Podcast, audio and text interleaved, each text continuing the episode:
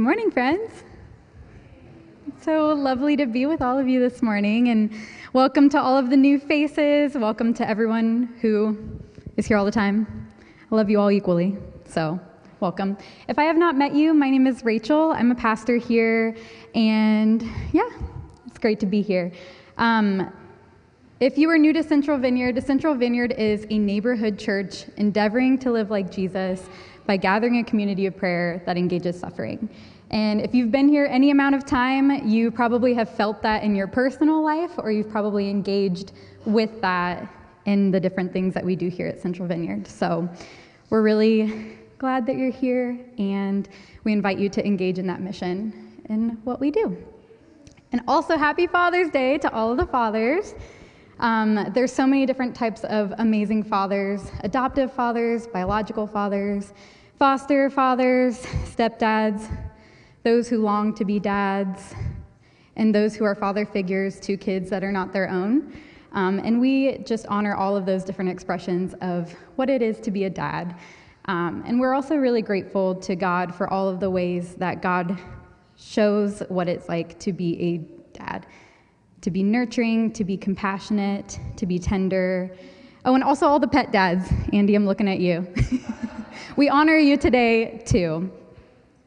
And we're really grateful for the ways that all of you dads love your families and how you're amazing examples to us.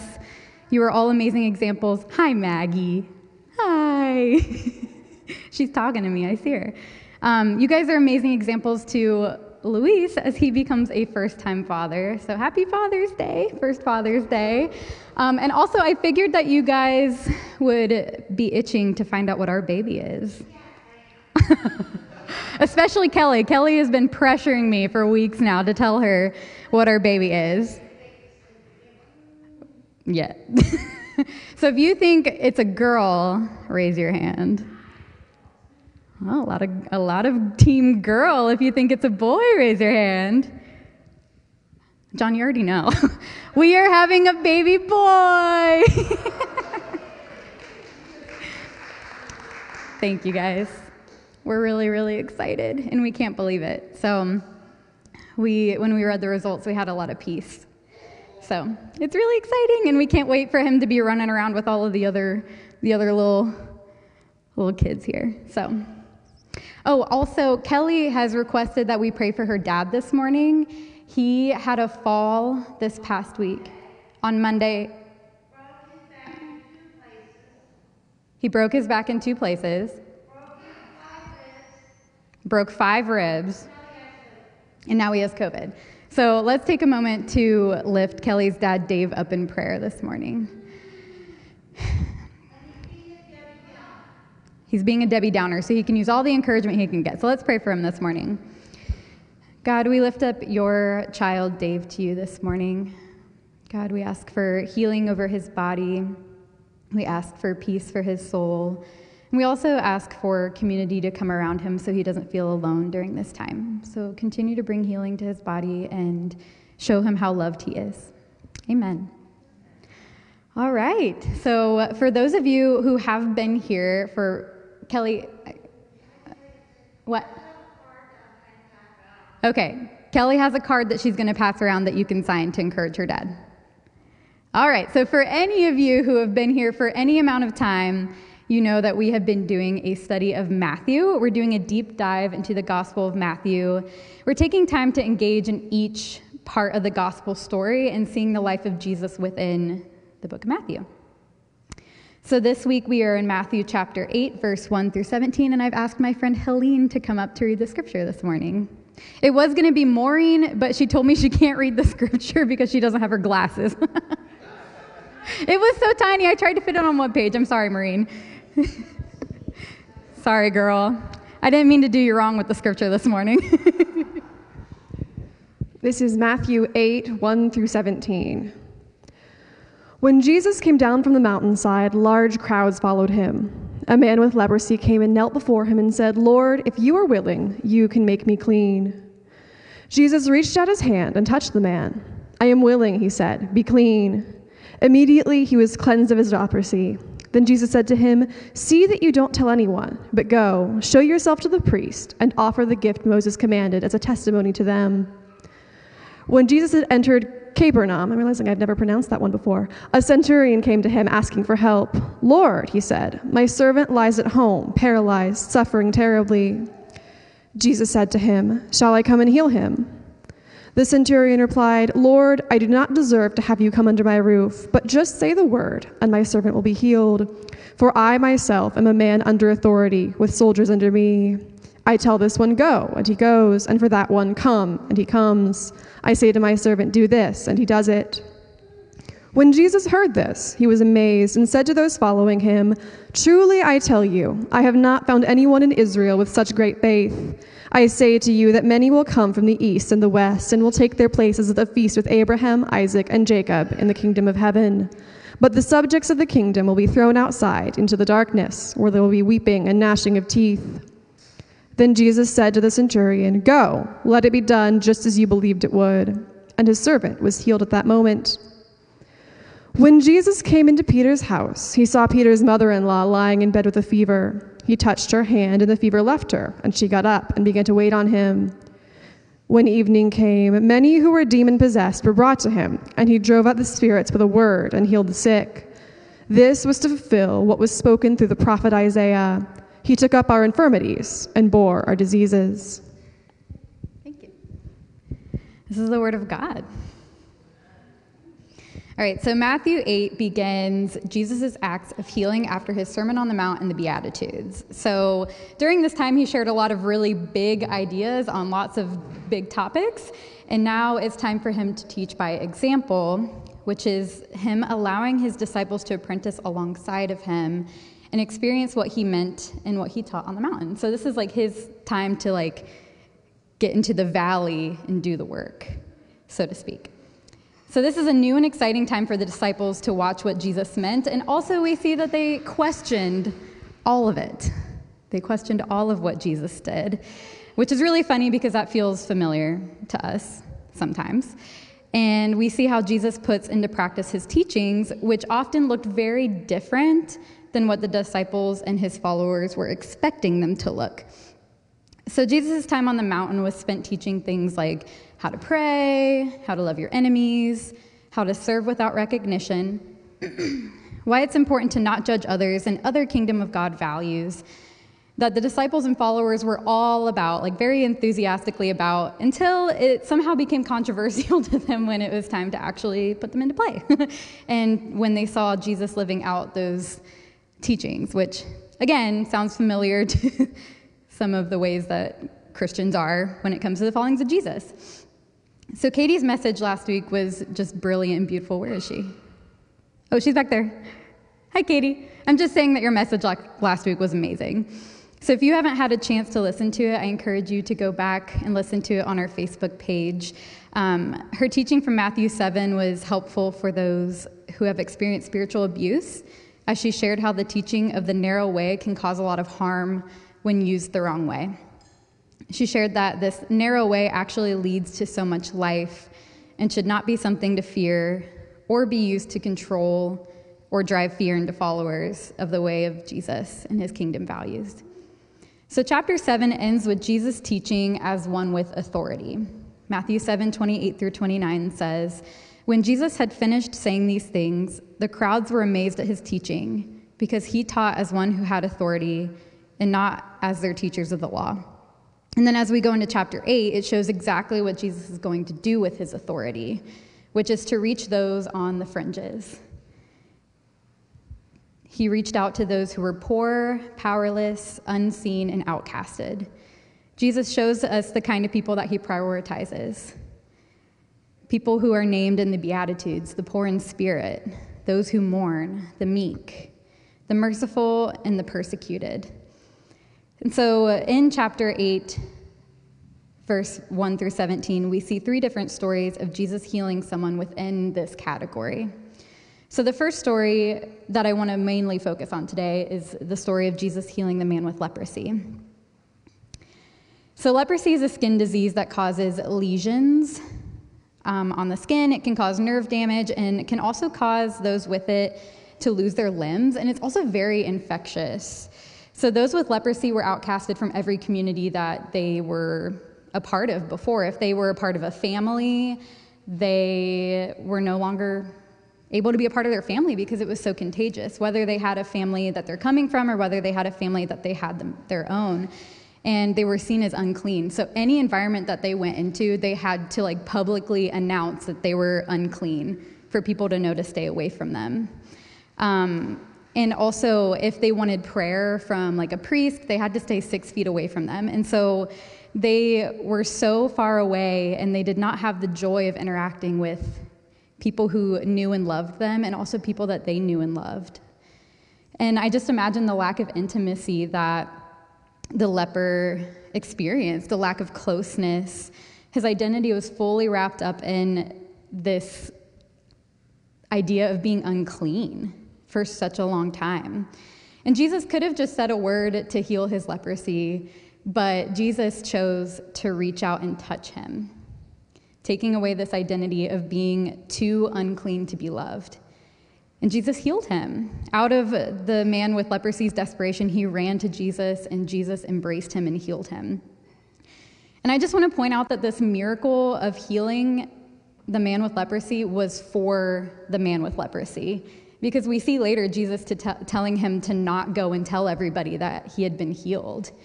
And so I think that is just such an amazing example that like Jesus' healing of us and Jesus' interactions with us and the gifts that he gives us are for us. And I've I've talked about this before, but I think me growing up in the church, I always felt that Jesus healing me or Jesus bringing me joy or giving me gifts was just to be given away, like to turn around and give it away right away, which, I mean, thankfully I get to do and what I do, but that is just for me. And this was just for him. It was for him to know that he was loved and chosen. And like everybody else who witnessed this got to see that Jesus loved and chose him.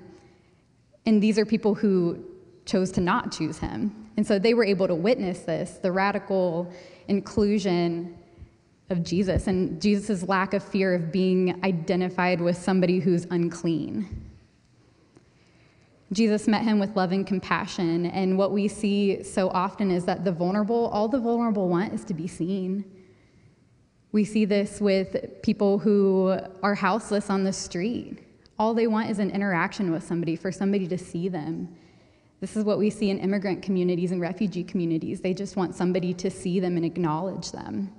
And Jesus did a really good at job, a really good job at seeing the vulnerable. It shows Jesus' willing character. Do you want to heal someone like me?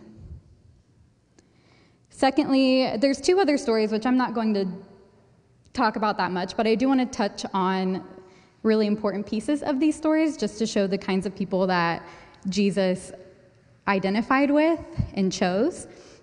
So secondly, we see the story of Jesus healing the centurion's servant. We see that Jesus is amazed by the faith of the centurion and that the centurion believed that Jesus had the power to heal his servant from afar, that he didn't need to be there with him. We can see that the centurion was an esteemed person with soldiers who followed his orders and was respected by many, but also hated by many. They were Roman soldiers who were not fond of the Jews and vice versa. They did not like each other. But the centurion's humility was very touching to Jesus. And Jesus responded to this humility. Jesus shows that his heart is for the unlikely, the hated, and the humble in this story. And the third example we see is a short story of Jesus healing Peter's sick mother-in-law, who was sick in bed with a fever. This story has like absolutely no details, really. They just say that he healed her from her fever and she got up and started serving him. But I want to highlight the importance of Jesus's loving care for women and the ways that Jesus saw women. And as I was researching this, it said that women in this time were not allowed to enter the temple. So Peter's mother-in-law would not have had access to Jesus or healing or this kind of prayer otherwise. So Jesus decided to come to her. So again, it's it's just a beautiful example of Je- Jesus' love and care and radical counterculture inclusion of women. So all of these stories were a part of fulfilling the prophecy in Isaiah that he took up our infirmities and bore our diseases. So the prayer that um, Kim read this morning from this book, it's called Endless Grace. There's two books in this series, and they are prayers inspired by Psalms. And the psalm was from one sixteen today. And so I love the inspired version. It's beautiful, but I wanted to read the actual scripture to you guys. It's Psalm one sixteen, and this is the New Living Translation. It says, "I love the Lord because he hears my voice and my prayer for mercy. Because he bends down to listen, I will pray as long as I have breath. Death wrapped its ropes around me. The terrors of the grave overtook me. I saw only trouble and sorrow. Then I called on the name of the Lord. Please, Lord, save me. How kind the Lord is. How good he is. So merciful, this God of ours. The Lord protects those of childlike faith. I was facing death, and he saved me. Let my soul be at rest again, for the Lord has been good to me. He has saved me from death, my eyes from tears, my feet from stumbling. And so I walk in the Lord's presence as I live here on earth. I believed in you, so I said, I am deeply troubled, Lord. In my anxiety, I cried out to you. These people are all liars. What can I offer to the Lord for all he has done for me? I will lift up the cup of salvation and praise the Lord's name for saving me. I will keep my promises to the Lord in the presence of all his people. The Lord cares deeply when his loved ones die. O Lord, I am your servant. Yes, I am your servant, born into your household. You have freed me from my chains. I will offer you a sacrifice of thanksgiving and call on the name of the Lord. I will fulfill my vows to the Lord in the presence of all his people. In the house of the Lord and the heart of Jerusalem, praise the Lord." So as I was reading this scripture, like it just somehow fit together because the scripture like had no connection to this when Luis was looking for this scripture. Um, but I couldn't help but hear the voice of the man with leprosy in this psalm. The way that he was crying out to God and out to Jesus to save him and to heal him. Jesus does not cast away the vulnerable from him, those who are vulnerable, weak, or sick. He has compassion on us and is willing to heal. It's clear that God will not allow injustice, the afflicted, or suffering to go unaddressed. What kind of God is ours? Not one who seeks unity with the rich and powerful, but one who identifies with the least of a culture, who reaches those most hated, feared, and on the fringes. This is God's heart, a radical inclusivity of all people and all emotions of the human experience. This is God's character, ways, and glory, and this is God's beauty. So how can this inform us as we go into this upcoming week? How can it inform our attachment to God?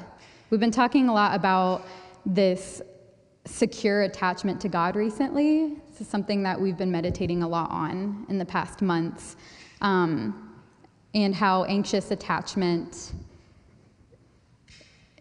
can be really harmful when it comes to our relationship with God. And so we're all trying to figure out ways that we can have the secure attachment with God. And so as we go into this week, we can know that God reaches us with compassion in our vulnerability, that God meets us with weeping when we weep, that God meets us in our joy when we experience joy. God meets us in our sorrows and ailments. Where can I go from your presence? Where can I hide from your spirit? You meet me there. Even the darkness is not dark to God. And a question we can ask is, are we willing to receive healing? Are we willing to reframe our attachment, our anxious attachment with God into a secure attachment to inform our thoughts and experience of ourselves and of God? Do we know that we can find healing and secure attachment to God? And what would healing look like for each of us today? And as a side note, I want to say, like, Katie talked a lot about how the narrow way can be used very harmfully, and I also think that scriptures about healing can be used really harmfully. Um, so I just want to take some time to make space for that. For those of you who are dealing with chronic pain or struggle with mental health and mental health disorders, or have found yourself in abusive relationships or spiritually abusive situations, passage about healing can be really confusing. Um, it can be really normal to ask questions such as, why have I not been healed? Do I not have enough faith? And it can be really hard to watch other people be healed and you not, or receive prayers for healing multiple times and still not see that healing come to fruition, or seeing other people have everything work out for them and then it doesn't seem to work out for you.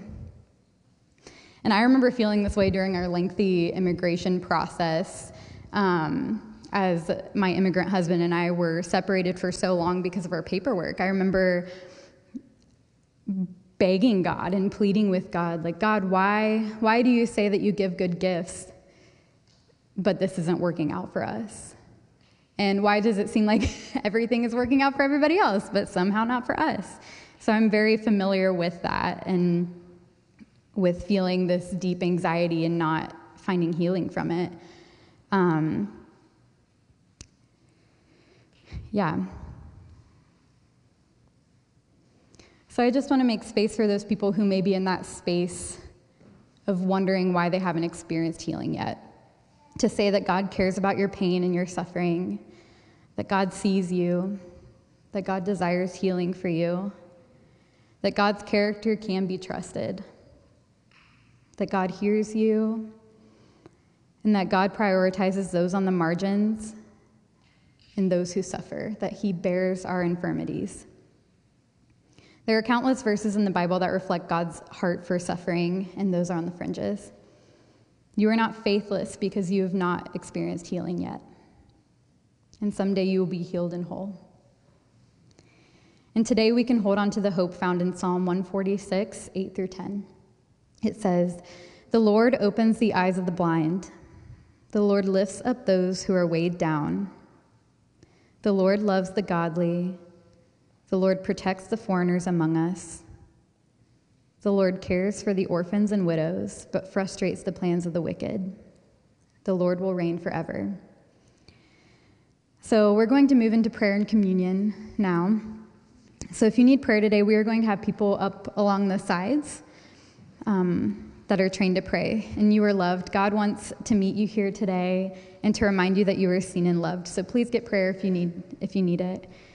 And before we take communion together, I would like to read this prayer over you. So however you feel comfortable receiving from God, whether that's closing your eyes or opening your hands, um, please feel free to position yourself that way.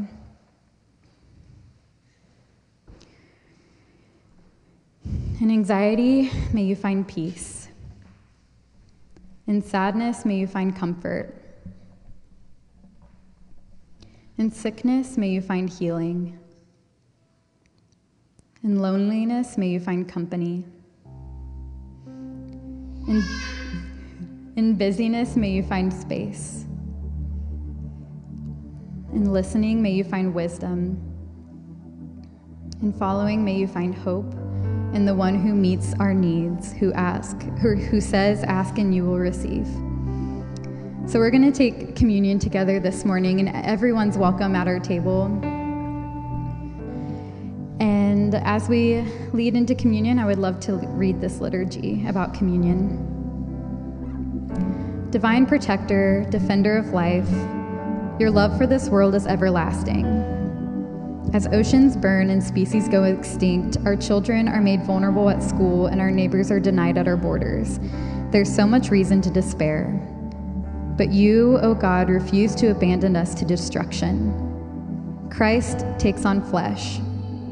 In the midst of struggle, you are glimpses of hope, encounters of freedom, tastes of what satisfies when so much leaves empty. In these incarnate moments, we sense the closeness of your kingdom. Holy One, God of justice and love, heaven and earth are full of your wonder. Hosanna among us, you, O God, reorder the world into right relationship. You lift high those made low, you humble the arrogant, you hear the earth groaning under capitalism and consumption, and your fire burns in the hearts of your prophets. With this hope and assurance, we turn to the witness of Jesus, whose teachings reveal the way to liberation. We seek his wisdom, we practice his courage, and we remember his radical commitment to love. So on the night of his arrest, Jesus shared a meal with his companions. He took bread, blessed it, broke it, gave it to his disciples, and said, "This is my body, which is given for you. Do this in remembrance of me."